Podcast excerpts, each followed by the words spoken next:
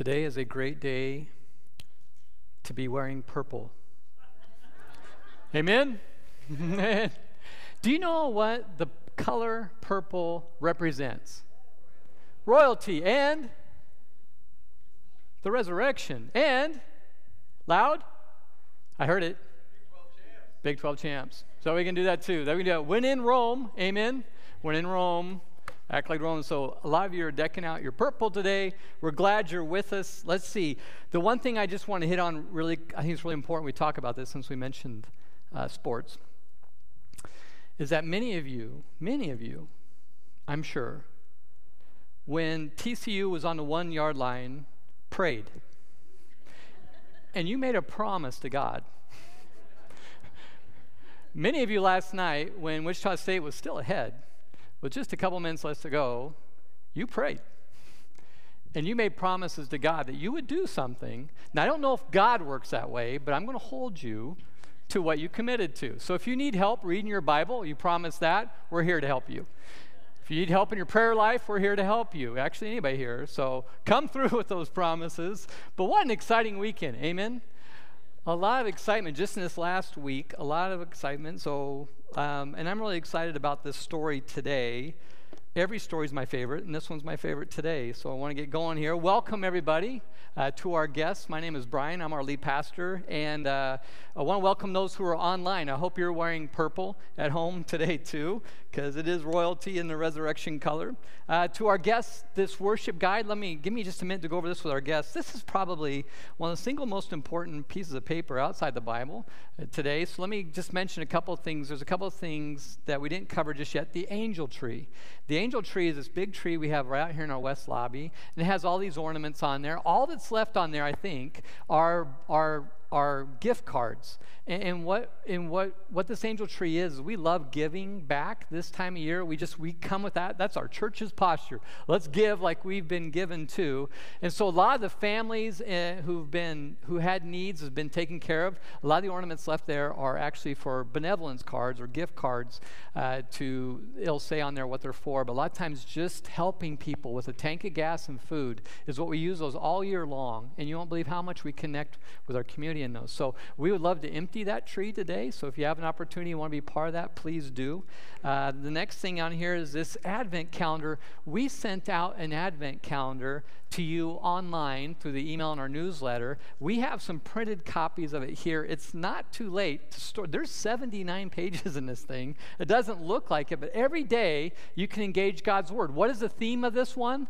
Wonder, the same theme that we have here in our series. It's a very well done Advent calendar. If you want to pray each day and go into a story each day as you approach Christmas, this will help us stoke our wonder. If you want a paper copy, there are a few left up here. Feel free to grab one before you leave today. And probably the most important piece of paper on here is this little part on the bottom that dis- detaches. And this is what we call our Connect card. For our guests, we would love that you would fill this out. Write your name and email address. You can drop it in these boxes when you leave or go out to our Welcome Center. But we would love, if you're looking for a church home, we would love to engage with you and try to help you discover where that church home is. Also, prayers, we cover these prayers all week long. When you fill these out, there is not one that's missed and we cover them all week long with you. Um, if you prayed to God, whatever you bargained with Him, you can write on there too. We can write that in there. But uh, feel free to drop those in the boxes when you leave today. I think I got everything covered. So, yeah, this Advent sermon series, it's called Wonder. Our goal is to recapture the wonder we had as children about Christmas.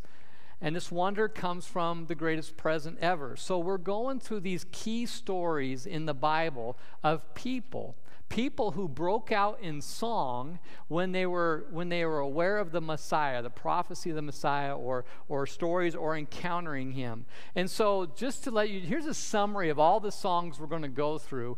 Uh, we have Isaiah's song, which was out of the Old Testament. We have Elizabeth's song this week. We have Mary's song, and then we go into Zachariah's song, the angel's song on Christmas Eve, and Simeon's song. All these people, when they encountered Christ, the presence of Him, the prophecy of Him, they all broke out in song. And so we're following these songs. And what's interesting about all these songs is they were all songs of wonder. Wonder at what is God doing through this. And so that's what we're doing. We hit Isaiah's song last week. We're in the Old Testament. Isaiah burst out in song 700 years before Jesus showed up on earth that first Christmas day. And he sang a song of hope. It was a dark time. And he said, Lightness is going to, light's going to break in. And he sang the song of hope, which helped carry the Israelite nation. And this week, we want to go into the song of Elizabeth. The song of Elizabeth.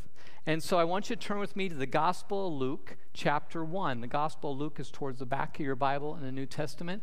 And I'm just going to give you a heads up. You can go to the Gospel of Luke, chapter 1 or 2, the rest of the time until Christmas, because there's so much. The whole stories are all, all these songs are right here in Luke 1 and 2. So turn with me the Gospel of Luke, chapter 1. And if you want to read ahead and just hover in Luke 1 and 2 over the next few weeks, or follow him along in this Advent guide, you sure can. While you're turning there, I think it's so important that we go to the one and ask Him to help us see what it is that we're reading and what we're hearing from God. So, would you bow your heads with me? Holy Spirit, we need you. We need you to take these very words out of this book and make them come alive in our hearts. Holy Spirit, I ask that we've already come into your presence today in worship. We've already, through, through, through Donna, we've prayed confession. We've done everything to clear our hearts and get ready for this moment to receive your word. Because, Father, this is how you reveal yourself to us. And, Holy Spirit, only you can illuminate these words. And only you can illuminate in our heart what needs to change and what needs to grow. And so, Holy Spirit, you have our hearts and minds right now. Help us with our wonder our wonder. We praise in Jesus' name. Amen. So today we're going to look at the life and the song of Elizabeth. I forgot to mention those of you who are online, these sermon notes. Uh, for everybody here, for our guests, these sermon notes are on the back here. This is where we're going to go into Elizabeth's story today. This is kind of an outline of what we're sharing for those of you online with us. This is also attached on Facebook Live and on our website. And I would love those of you online, if you're on Facebook Live especially, to engage, to talk, to respond. We would love to hear from you. Uh, we can see you're connected, but we would love to hear your voice. And so feel free to type in there as we go along. What's interesting about the Song of Elizabeth is when you, most people overlook this story in the Christmas story, what happened with Elizabeth. It's not very many verses, but to do that, to miss Elizabeth's story, is to miss one of the greatest moments in the Christmas story. There's so much here. Elizabeth and her husband Zachariah, we're going to talk about Zachariah in a couple of weeks. He has a song. They live near Jerusalem uh, up in the Judean hills, the Judean hill country. Zechariah, her husband, is a priest, and he has this very special task that very few get to do. He gets to go in and offer in the temple itself, and that's where this story picks up. Is, is Zechariah, Elizabeth's husband, goes into the temple as a priest to perform the ritual that very few got to do, and very few got to do even more than once. So that's where we pick up Luke 1, verse 11. While Zechariah was in a sanctuary, an angel of the Lord appeared to him, standing to the right of the incense altar. And Zechariah was shaken and overwhelmed with fear when he saw him. But the angel said, Don't be afraid, Zechariah. God has heard your prayer. Your wife Elizabeth will give you a son, and you are to name him John. And you will have great joy and gladness, and many will rejoice at his birth. So, real quick look at that. He's in the temple, and an angel appears. It says, Zechariah, God has heard your prayer. You're going to have a son. But what I want you to do, if you underline in your Bible, underline verse 14 you will have great joy. You will have great joy, and others will have great joy because of this event. So now jump with me to verse 23. The stories all kind of smatter around in 1 and 2. Now jump to verse 23. When Zechariah's week of service in the temple was over, he returned home. Soon afterward, his wife Elizabeth became pregnant and went into seclusion for five months. How kind the Lord is, Elizabeth exclaimed. He has taken away my disgrace of having no children. So we look at this. What we know is Zechariah was in a temple, week of service, away from home. They didn't have cell phones, right? So he finished his week out and he went home and scared his wife to death because he told her what he had seen and what the angel had told them. So here's our first sermon note together. Here's our first sermon note together. Elizabeth wasn't supposed to be pregnant. Elizabeth wasn't supposed to be pregnant. If you take your finger and you move back up to verse 7 in this chapter, this is what it says They had no children because Elizabeth was unable to conceive, and they both were very old. So that paints the background here. Elizabeth wasn't supposed to be pregnant. Her and her husband were well beyond childbearing age, menopause for her. Not only were they unable to have children because of their age, they were unable to have children all the time. And so, ladies and gentlemen, this pregnancy is a miracle. Now, I believe all pregnancies are a miracle, but this is what we call a double miracle because they didn't have this ability on their own. And she breaks out exclaims that God has taken away my disgrace. What we have to understand is to not have children in that time, in that era, was deeply painful. And it was a really sad situation. You had a lot of children because you didn't have nursing homes or systems or things to take care of you. Your family was everything. And to not have children gave you no security in your future. It gave, gave you no happiness or hope now. It was a deep cultural issue in Israel at this time, and it was disgraceful. disgraceful. Many people felt that because you can't have children, God was punishing you. And that's wrong, biblically. That's how many people felt in this culture. Today, childlessness is still difficult to bear. It's a great sadness that surrounds it. I don't know if it carries a cultural sensitivity that it used to. It's still there, but church, always is a reminder, we're called to be sensitive and encouraging to those who are trying to have families. But for Elizabeth, that cultural disgrace was removed at a time when she did not expect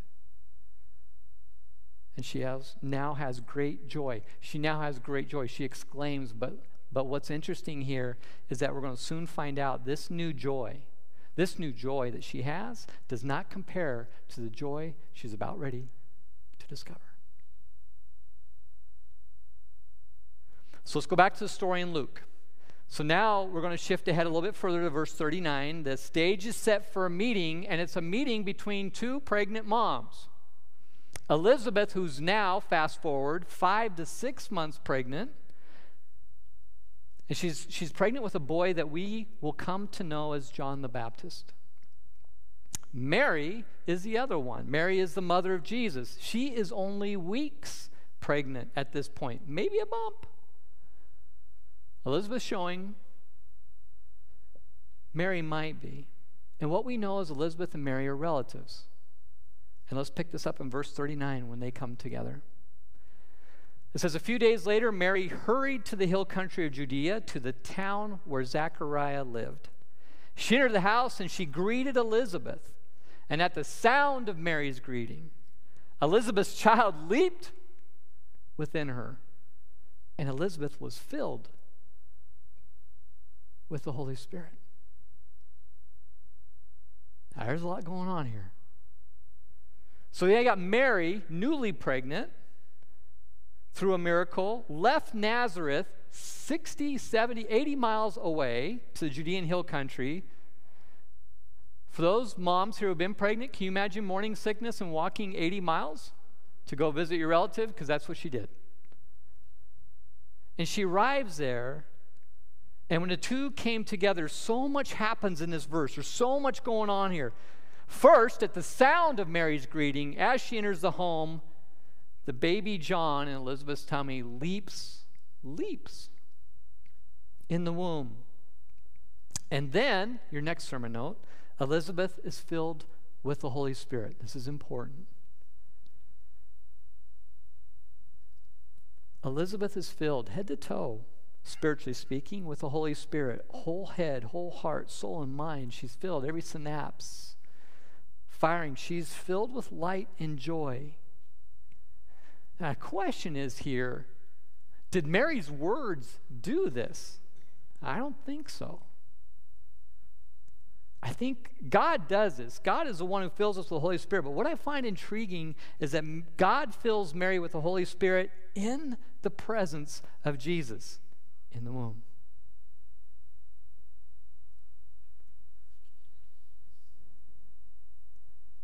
I'll get back to that. Next sermon Elizabeth shouted a song of joy. Filled with the Holy Spirit now. Mary's presence, in the presence of Jesus, she's filled now with the Holy Spirit. She bursts forth, overflows with joy. Her response is worship. And so we call this a song of her heart. So we look at all these songs. A lot of times people won't include Elizabeth in a song. I think we absolutely should include Elizabeth in a song because she bursts forth in worship. Her heart sings this, this, this song. And what does that song look like? Let's go to verse 42. Elizabeth gave a glad cry and exclaimed to Mary, God has blessed you above all women, and your child is blessed.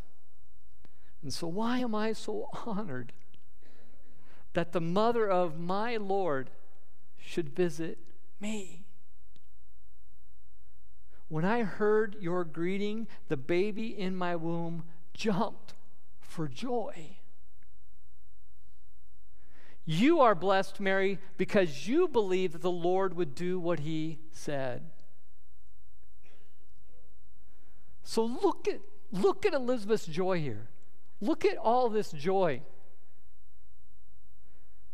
Her joy is so much bigger than the fact that she's pregnant at a time where it requires a miracle for that to happen. Her joy is so much bigger. She didn't get excited. Hey, Mary, let me tell you, the first thing is that I'm pregnant.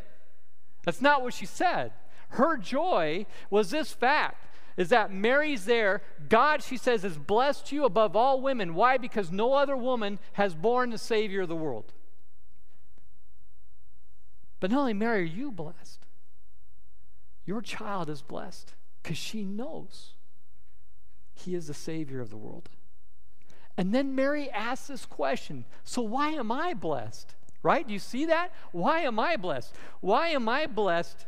And she answers her own question I'm blessed and honored. This is important because the mother of my Lord has come into my presence. What that says is she knows her Lord is in her presence. Don't miss this. She's excited that Mary's there. Her Lord is in her presence, and she knows this. I have joy because I'm in the presence of the Messiah, even though he's in utero. And she says, Mary, the moment I heard your voice, the moment, the moment you were in my house in the presence of you and Jesus, my baby jumped, leapt. But why did he leap? He leapt because of joy. My womb jumped for joy. Joy was in here.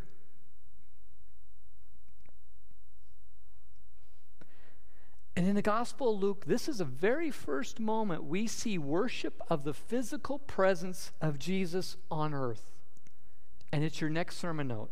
The first worship of Jesus was song and dance. Not only was Elizabeth's song from her heart worship, the first worship was dancing too for John in utero, jump for joy. He was filled with joy.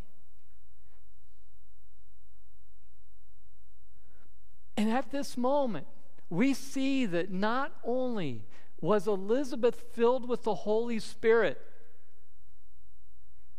that baby in her womb was filled with the Holy Spirit. Now, Brian, how can you make that claim?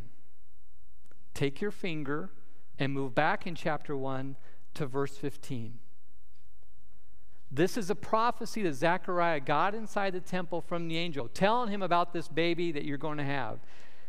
For he, this baby John, will be great in the eyes of the Lord. He must never touch wine or other alcoholic drinks. He will be filled with the Holy Spirit even before his birth.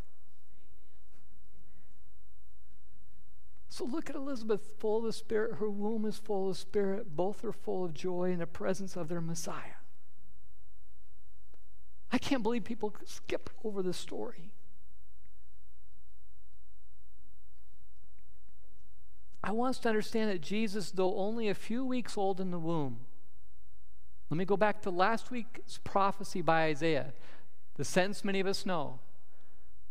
For a child for unto us a child is born, a son is given. Remember, we talked about that last week. For unto us a child new is born, but a son is given who's always existed. Jesus has always been around.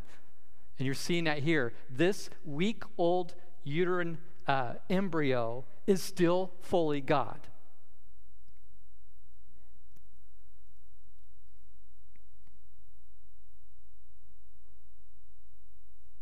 And I think this is a really important point to talk about the sanctity of life and what we believe in God's Word.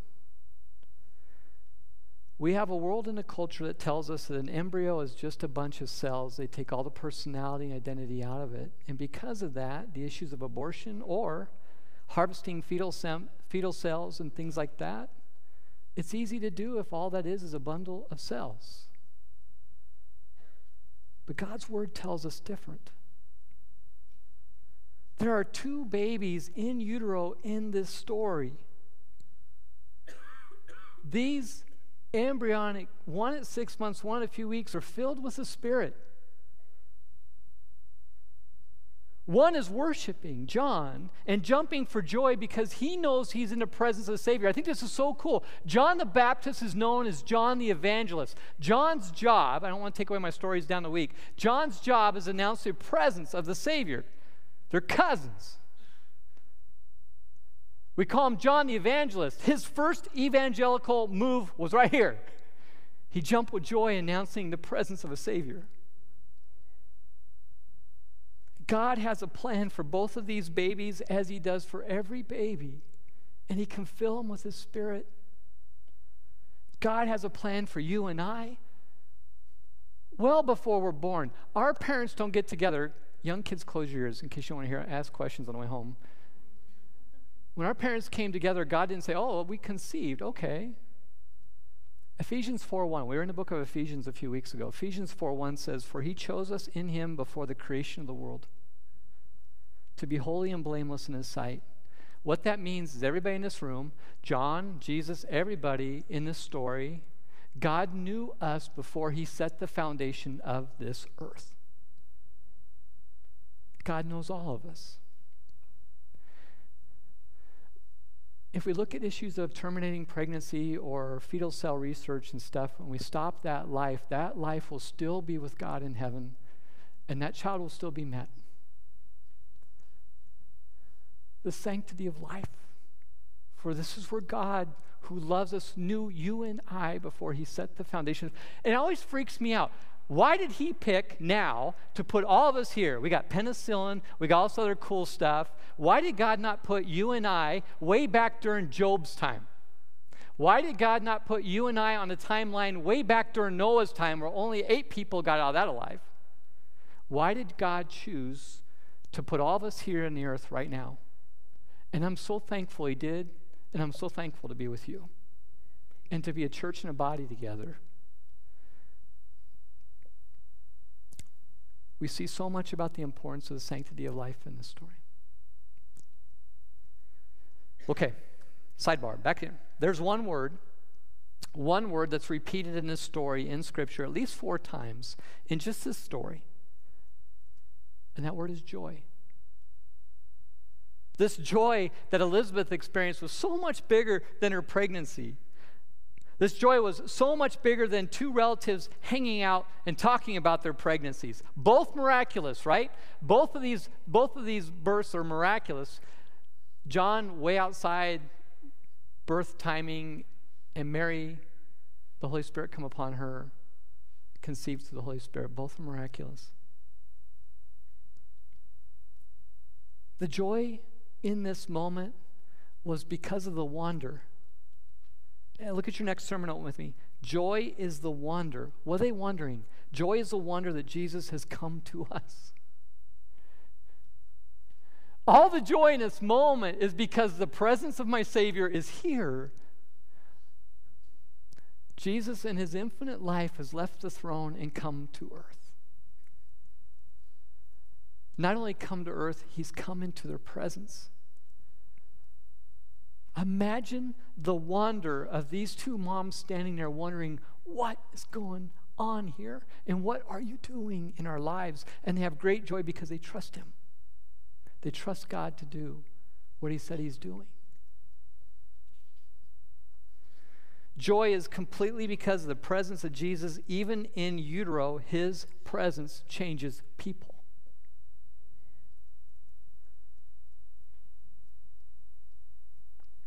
And I think what's really important here in this sermon series and today is that this joy of wonder is for us too.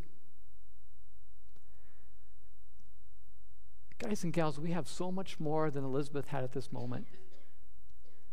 Christmas is not, this Advent season is not just celebrating the distant memory of a birth.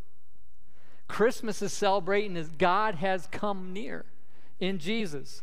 Christmas is celebrating the Holy Spirit who brings the presence of Jesus inside of us now. Christmas is celebrating that you and I can be filled by the Spirit because of the one who's in our presence. Christmas is looking forward to the presence of Jesus fully, fully with us one day. We will walk with him. Everything will be perfect. Our joy is fueled by wonder. Can you imagine? We sit here and wonder what was that like to be hanging out with Mary and Elizabeth on that day. We wonder what was it like. We're gonna be wondering all the way all the way through all these lives what that first Christmas was like, and we're sitting here wondering. We can't wait till he gets back. We can't wait till he gets back.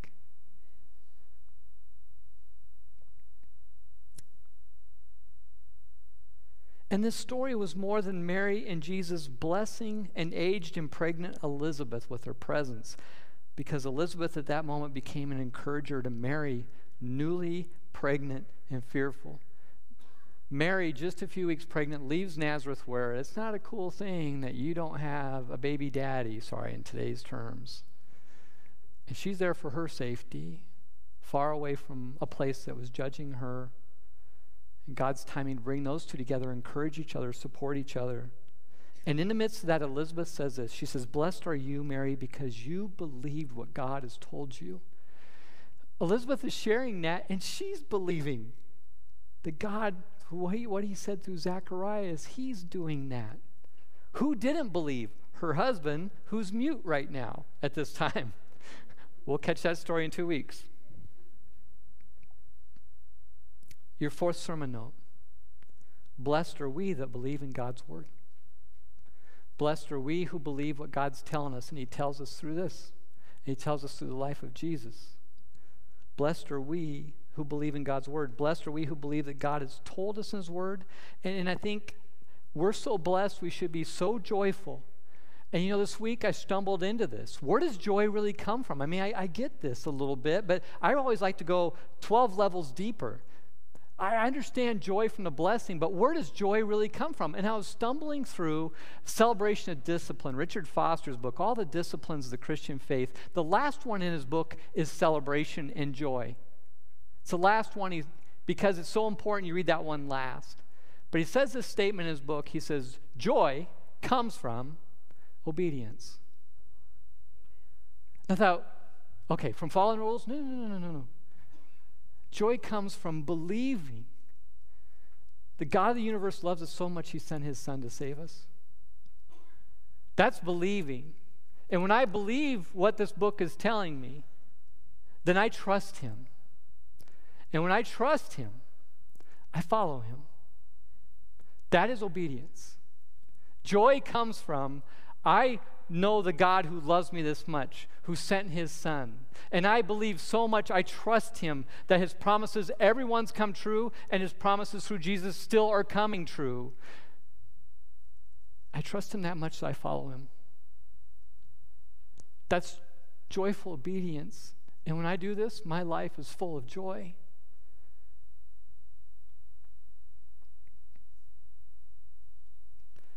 I think that's a good place to stop today. Belief, trust, and commitment to Jesus. That is the foundation of joy of wonder. Oh, I'm so wondering.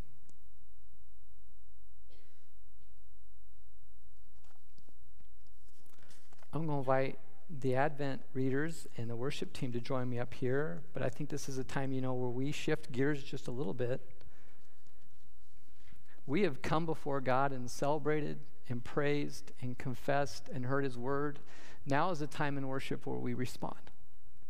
And so, would you bow your heads with me together and let's give Him our best response we have today? Those online, please join us in prayer right there in your homes.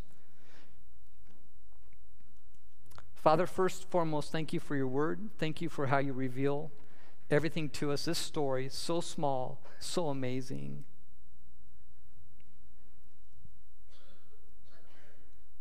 Father, thank you for your son, that you showed us how much you loved us, that you sent him as a baby.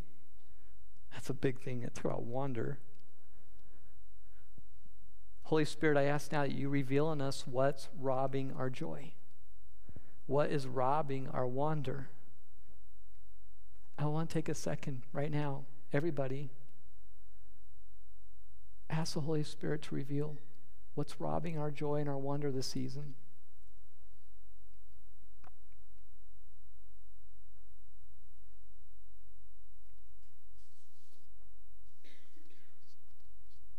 Bet for most of us, if we're being robbed of joy and we're being robbed of wonder, it's because we're not paying attention to His presence, which is here. So, Holy Spirit, reveal in us how to stop and see the presence of Christ surrounds us and is in us. We should be leaping for joy all the time because we're okay. He's got us, and we know how this finishes. So, Holy Spirit, change our hearts. Help us today change our hearts to accept the joy and wonder of the season. Let's don't miss this season, but then develop a joy and wonder every day, all year long. Holy Spirit, we come to you giving you our best offering.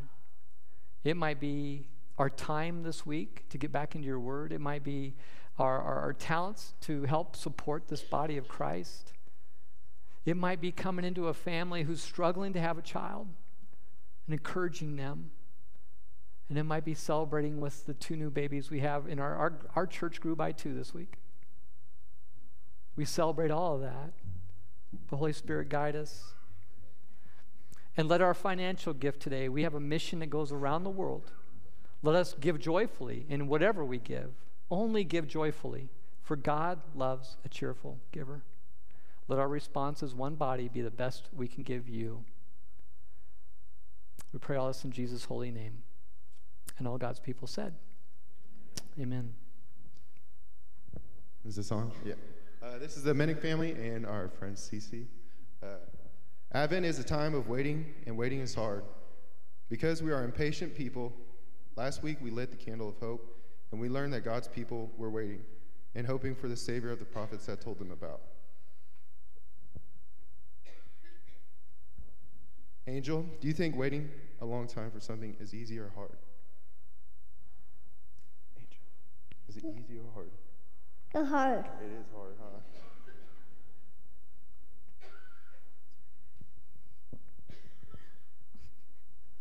Well, finally, it was time for the promise to come true. God was ready to send the baby Savior into the world, but he wanted to send someone ahead of Jesus to prepare the way for him. God chose Elizabeth and Zachariah to have a miraculous birth of a son named John. John would grow up and tell everybody about Jesus, preparing people's hearts for Jesus. Bubba, what would you tell someone about Jesus? Jesus.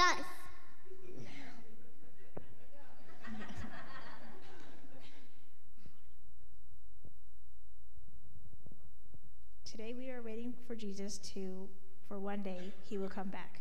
We needed to be patient in the time of waiting. But more importantly, we have hope in the promise that Jesus is coming back. And that brings us great excitement and joy. What are you excited about today?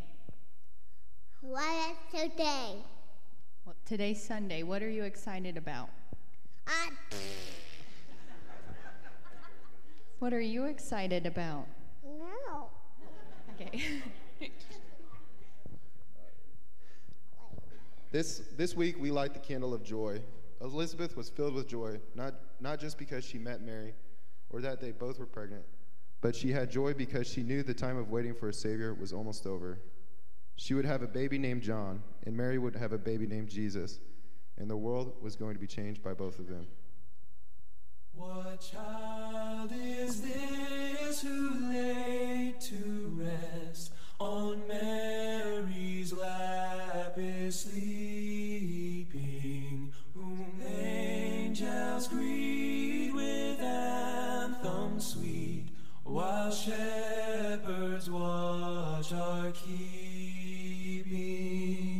This, this is Christ the King, shepherds guard and angels sing.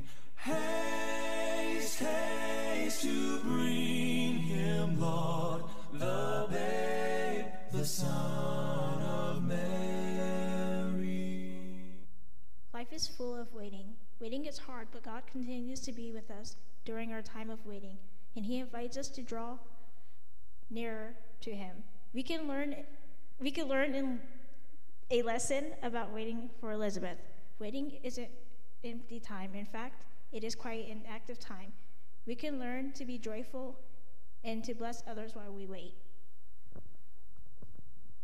Would you bow your heads with me in prayer? Thank you, God, for sending Jesus and John the Baptist to be born. Thank you for setting them up with the best parents and for keeping the promises you made so long ago. Help us to be patient in waiting and have a great joy now, knowing your promises in Jesus will come true. Amen.